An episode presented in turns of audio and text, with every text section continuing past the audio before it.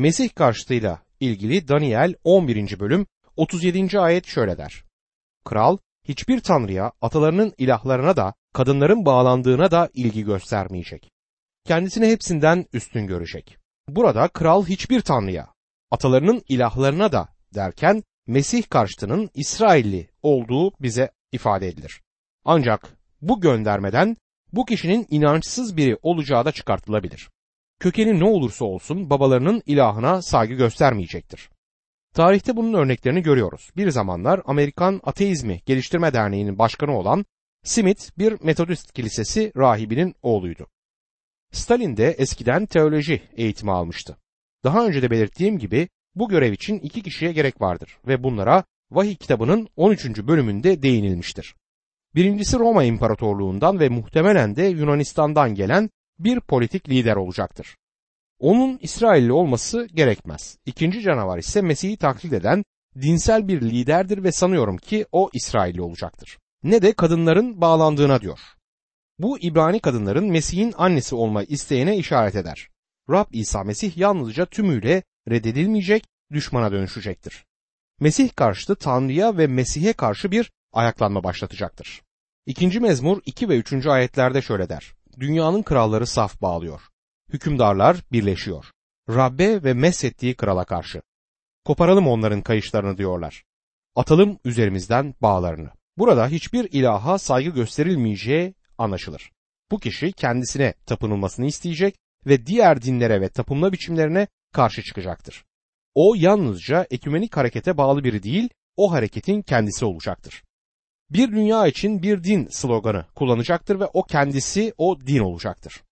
Kendisini hepsinden büyük görecek diyor. Bu da kralın kendi isteklerini yapmasının son noktasını oluşturacaktır. Tüm arzusu kendisini yüceltmek olacaktır. Büyük sıkıntı döneminin son günlerinin korkutucu yanı ise şudur. Vahiy 13. bölüm 15, 16 ve 17. ayetler. Canavarın heykeline yaşam soluğu vermesi için kendisine güç verildi.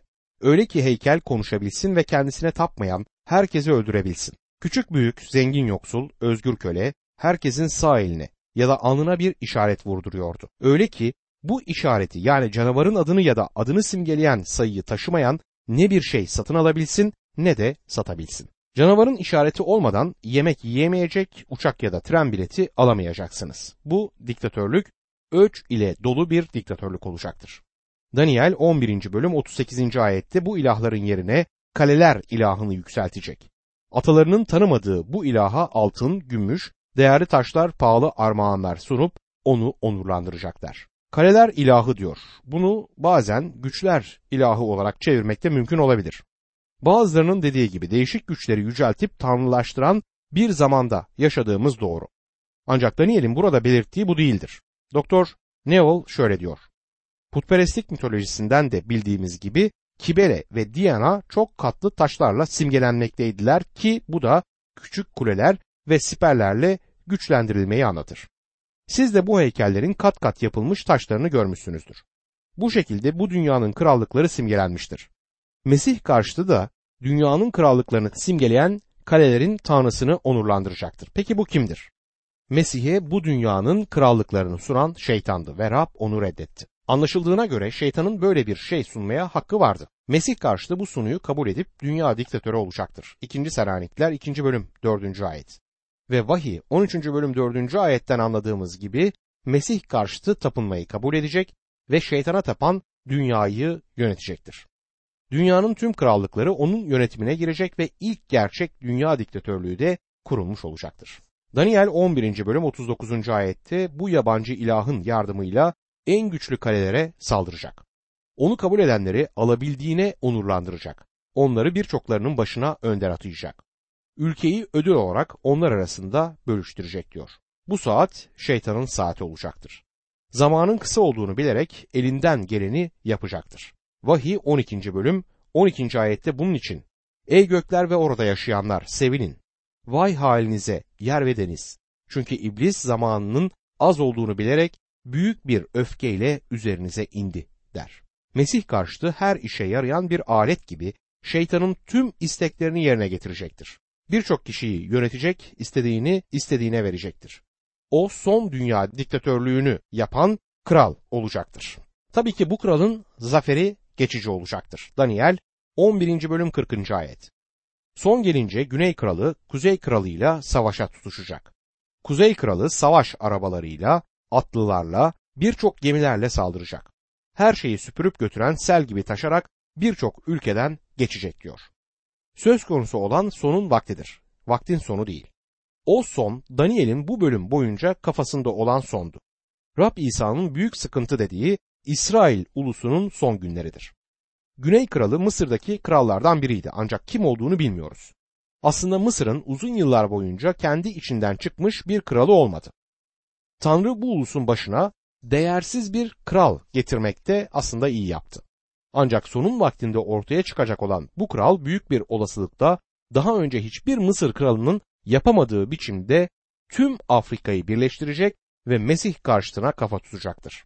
Kuzey kralının kim olduğunu saplamak daha kolay. O Selefkos hanedanlığının yerini almaktadır ve kanımca Hezekiel 38 ve 39. bölümlerde sözü edilen ve kuzeyden gelen birisi olacaktır. Kuzeyin kralının Rusya olduğunu söyleyenler var ve buna göre Rusya büyük bir savaş olan Armagedon savaşlarını başlatacaktır. Daha işin başında Tanrı bu ulusu yargılayacak ve Kuzey kralını saf dışı bırakıp etkisiz hale getirecektir peygamberliğe göre. Daniel 11. bölüm 41. ayete göre güzel ülkeye de girecek. Birçok ülke yenilgiye uğrayacak ancak Edom, Moav ve Ammon önderleri onun elinden kurtulacak diyor. Kuzey ülkesinin Filistin'e girişi büyük sıkıntı döneminin sıkıntılarını tetikleyecektir. Mesih karşıtı güzel ülkeye girince ki burası vaat edilen topraklardır, Edom, Moav ve Ammon ile sorunlar yaşayacaktır. Burası da kutsal kitaptaki bu peygamberliğe göre Arap ulusunun yaşadığı yerdir. En azından bir süre onlarla sorunlar yaşayacaklar. Daniel 11. bölüm 42. ayete göre öbür ülkelere de saldıracak. Mısır bile elinden kurtulmayacak. Mısır ve Güney Kralı da Mesih karşıtına teslim olacaktır. Daniel 11. bölüm 43. ayette ise altın ve gümüş hazinelerine Mısır'ın bütün değerli eşyalarına el koyacak. Lullularla kuşlular onun ardınca yürüyecekler. O bölgenin zenginliğini kontrol altına alacağını buradan anlıyoruz. Tüm borsaları kontrol eder hale gelecektir. Libya ve Etopya'da onun egemenliğine girecek ve o aynı zamanda bu ayetlere göre Afrika'yı da yönetecektir. Daniel 11. bölüm 44. ayete göre ne var ki doğudan ve kuzeyden gelen haberler onu ürkütecek. Birçoklarını yıkıp yok etmek için büyük öfkeyle yola çıkacak diyor. Doğudan gelen haber ile doğudaki güç kastedilir. Oradan büyük bir ordu Armagedon savaşına doğru ilerleyecek ve bu durum onu ürkütecektir. O dönemde dünya için bir umut olmayacak ve Tanrı'nın halkı içinde Tanrı'dan başka umut kalmamış olacaktır. Daniel 11. bölüm 45. ayette denizle gelen denizde güzel kutsal dağ arasında saray çadırlarını kuracak. Yine de yaşamı son bulacak ve ona yardım eden olmayacak diyor. Buradaki deniz Akdeniz, güzel kutsal dağda Yaruşilim'dir. Başka bir deyişle Mesih karşıtı savaş karargahını Akdeniz ile Yaruşilim'in arasında bir yerde kuracaktır. Ancak oradan idare etmek yerine Rab İsa Mesih'in dönüşüyle bu durum son bulacaktır. Vahiy 19. bölüm 17 ila 20. ayetler bunu anlatır. Kötülük o dönemde egemen olacaktır. Ancak krallığını kurmaya gelen Mesih sayesinde kurtuluş mümkün olacaktır. Daniel 12. bölüm İsrail'in son günleriyle ilgili görümün sonundan oluşur. 12. bölüm 10. bölümden başlayan görümün sonunu ele almaktadır. Bunun tamamı tek bir görümdür ve parçaları birbirine uymaktadır. Sorunlar bazı kişilerin bazı peygamberlikleri kendi istediği gibi yorumlamasından kaynaklanıyor. Bu tek bir görümdür ve bize söylenen Daniel 10. bölüm 14. ayette şudur. Son günlerde halkının başına neler geleceğini sana açıklamak için geldim şimdi. Çünkü bu görüm gelecekle ilgilidir. Bu ayette üç önemli noktaya değinmemiz gerekir. Birincisi senin halkına diyor. Bu imanlar topluluğu yeryüzünden alındıktan sonraki dönemde İsrail ulusuyla ilgilidir. İkincisi son günlerde diyor. Eski antlaşmanın son günleri yeni antlaşmanın son günleriyle özdeşebilir. O döneme Rab İsa büyük sıkıntı dönemi der ve Daniel'in 70. haftasına bu zaman denk gelir. Üçüncü olarak ise bu görüm gelecekte ilgilidir parçasıdır. Bunların olmasına ve son günlerin ortaya çıkmasına daha zaman var diyor. Daniel'in bu görümleri almasından bu yana yaklaşık 2500 yıl geçmiştir. O günlere ne kadar yaklaştığımızı bilmiyorum. Tanrı'nın programındaki diğer aşama imanlar topluluğunun alınmasıdır. Bunun zamanını da bilmiyoruz. Henüz bir işaret görmüyoruz. Göğe alınışın zamanını tahmine çalışanlar Tanrı sözünün izin vermediği bir şey yapmaktadır ve bu tehlikelidir. Büyük sıkıntı konusunda Daniel 12. bölüm 1. ayette şöyle diyor. O zaman senin halkını koruyan büyük önder Mikail görünecek. Ulusun oluşumundan beri hiç görülmemiş bir sıkıntı dönemi olacak. Bu dönemde halkın adı kitapta yazılı olanlar kurtulacak. Bu döneme neye dayanarak sıkıntı dönemi demekteyiz. Bu dayandığımız nokta Rab İsa Mesih'tir. Çünkü Daniel'in burada belirttiği büyük sıkıntıdan o da söz eder. Bu dönemin kısa ama o güne dek ve o günden sonra hiç görülmemiş nitelikte sıkıntılı geçeceği belirtilir. Rab İsa Mesih'in büyük sıkıntı dönemi dediği budur. O neden söz ettiğini biliyordu ve biz de onun dediğini kabul etmek durumundayız. Matta 24. bölüm 15 ila 26. ayetler arasında İsa Mesih bundan bahseder. O zaman hakkında konuştuğumuz sonun vaktidir. Daniel 11. bölüm 35 ila 40. ayetler arasında 12. bölüm 4. ayette bu son günler konu edilir. Daniel 10. bölüm 14. ayette yine son günlerle ilgili bilgiler verilir. Bu Daniel'e verilen görümün sonudur ve büyük sıkıntı dönemiyle sona erecektir. Bir yorumcu Daniel ve son günlere ilişkin şöyle yazar. Sonun vakti ifadesi Daniel 11. bölüm 40. ayette gelecekle ilgili görünmektedir. Buradan yola çıkıp çok fazla yorum yapamayız. Çünkü yazarın aklında sonun vakti ifadesiyle kastettiği bir olaylar dizisi vardır. Bu çağların sonuna ulaştığımız anlamına gelmeyebilir. Ancak son günlerle ilgili 10. bölüm 14. ayetteki peygamberlikten de bellidir ki sonun vakti Mesih'in krallığının kurulmasıyla sona eren bir dönemi gösterir. Baş melek ünvanına sahip Mikail burada bizim için belirlenmiştir. Mikail için baş melek ünvanını Yahuda 9. ayeti referans alarak söyleyebiliriz. Adının anlamı Tanrı gibi kim vardır? Şeytanı gökten atacak olan odur. Vahiy 12. bölüm 7, 8 ve 9. ayetlere göre. İsrail ulusunu koruyan ve Daniel'in de belirttiği gibi onu temsil eden de Mikail olacaktır. Onun yönteminin ana hatları Vahiy 12. bölüm 14, 15 ve 16. ayetlerde Yuhanna tarafından verilmektedir. Eski çeviride senin kavmin oğulları diyor. Bu İsrail ulusudur. Yoksa böyle bir ifade kullanılmazdı. Bir sıkıntı vakti olacaktır. Bu Rabbimizin Matta 24. bölüm 21. ayette belirttiği büyük sıkıntı zamanıdır. İsrail'den geriye kalan inançlı kesim Matta 24. bölüm 22. ayet, Romalılar 11. bölüm 26. ayet ve Vahiy 7. bölüm 4. ayete göre korunacaktır bu inançlı kesim. Eski Antlaşma kutsallarının ve günahlılarının dirilişi de anlatılır. Daniel 12. bölüm 2. ayet. Yeryüzü toprağında uyuyanların birçoğu uyanacak.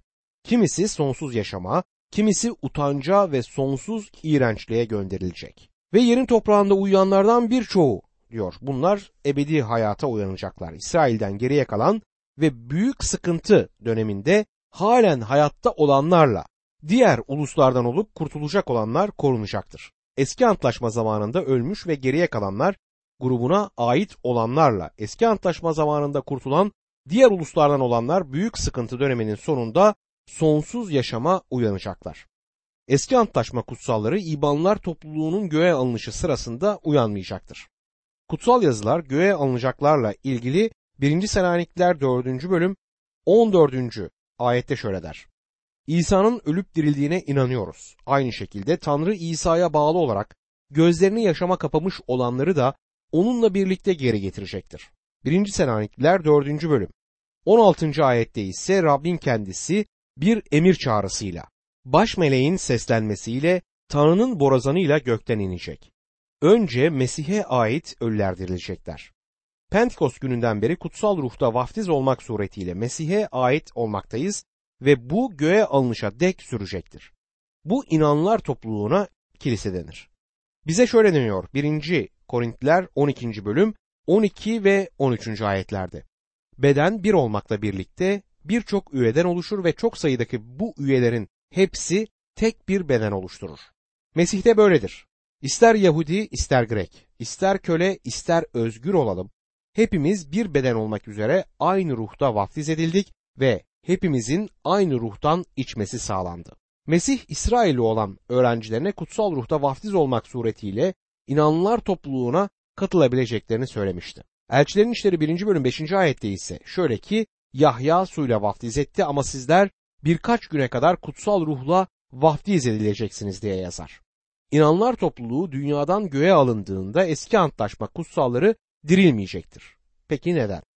Çünkü krallığa girme zamanı Mesih'in de yeryüzüne gelip krallığını kuracağı büyük sıkıntı döneminin sonudur. Eski antlaşma kutsalları o zaman dirilecektir. İbrahim, İshak ve Yakup o zaman krallığa girmek üzere dirilecekler. İnanlar göğe alındığında dirilmiş olsalardı öylece yedi yıl beklemek zorunda kalacaklardı. Kutsal yazılar onların büyük sıkıntının sonunda dirileceğini açıkça belirtir. Şunlar utanca ve ebedi nefrete uyanacaklar ifadesi eski antlaşma zamanında kurtulmamış olup bin yıllık dönemin sonunda büyük beyaz tahtın önünde yargılanmak üzere diriltilenleri kasteder. Bu konuyla ilgili vahiy 20. bölüm 11 ila 15. ayetler çok açık ifadeler kullanır. Daniel 12. bölüm 3. ayette bilgeler gök kubbe gibi birçoklarını doğruluğa döndürenler yıldızlar gibi sonsuza dek parlayacaklar der. Tanrı'nın hizmetkarları büyük sıkıntı döneminde ışık gibi parlayacaklar. İmanlılar bugün de aynı durumda olmakla yükümlüdürler. Filipeliler 2. bölüm 15. ayette öyle ki boşuna koşmadığımı, boşuna emek vermediğimi görerek Mesih'in gününde övünecek bir nedenim olsun der. O gün hayatta olan inanlar dünyaya Tanrı'ya ilişkin tanıklık edecekler ve birçoğunu doğruluğa döndüreceklerdir. Bu doğruluk Mesih'tir ve Tanrı'nın kabul ettiği tek doğruluk da budur. Biz kendimizi iyi ve doğru sanıyoruz ancak onun gözünde kirli durumdayız. Birbirimizin sırtını sıvazlayıp ne kadar harika olduğumuzu söyleyebiliriz. Ama aslında tüm yaptığımız kirli çamaşır toplamaktır. Tanrı bizim işlerimizi kabul etmiyor. Mesih'in doğruluğunu kabul ediyor ki o da ancak imanla mümkündür. Sonun vaktine kadar peygamberliğin mühürlenişiyle ilgili Daniel 12. bölüm 4. ayette Ama sen ey Daniel son gelinceye dek bu sözleri sakla, kitabı mühürle. Bilgileri artsın diye birçokları oraya buraya gidecek diyor. Bu peygamberlikler sonun vaktine kadar mühürlenecektir. Bu zamanın sonu değil, Daniel kitabında 70. haftaya uyan zaman dilimidir. O dönemin hemen öncesinde olduğumuzu göz önüne alırsak ne kadar anladığımızı bilmek güçtür. Günümüzde peygamberliklerin yorumları konusunda farklı görüşler olduğundan tam olarak anlamadığımız çok şeyin olduğunu söyleyebiliriz. O döneme ulaştığımızda tüm bunlar açıklanacaktır. O nedenle de gözlerimizi tek bir şeye çevirmek zorundayız. Titus 2. bölüm 13. ayet. Bu arada mübarek umudumuzun gerçekleşmesini, ulu Tanrı ve kurtarıcımız İsa Mesih'in yücelik içinde gelmesini bekliyoruz. Birçok kişi araştırmaya girecektir. Kanımca burada söylenmek istenen birçok kişinin peygamberlikleri araştırmak için kutsal kitabı inceleyecek oluşudur. Bugün pek çok kişi geçmişte olmadığı kadar ciddi bir şekilde peygamberlik konularını araştırıyor.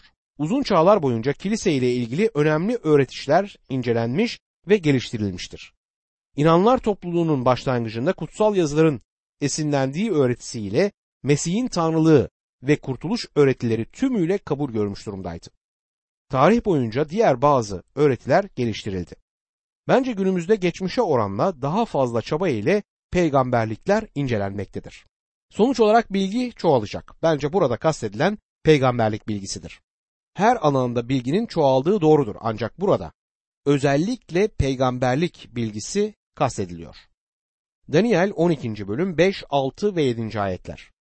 Ben Daniel baktım. Biri ırmağın bu kıyısında, öbürü öbür kıyısında duran başka iki varlık gördüm. İçlerinden biri ırmağın suları üzerinde duran keten giysili adama bu şaşırtıcı olayların son bulması ne kadar zaman alacak diye sordu. Irmağın suları üzerinde duran keten giysili adamın sağ ve sol elini göğe kaldırarak sonsuza dek diri olanın adıyla ant içip üç buçuk yıl alacak dediğini duydum. Kutsal halkın gücü tümüyle kırılınca bütün bu olaylar son bulacak diyor. Bu ayetler bizi Daniel'in 10. bölümünün başında gördüğü görüme geri götürür. Keten giysiler giyinmiş adamın beden almış Mesih olduğunu daha önce de belirtmiştim.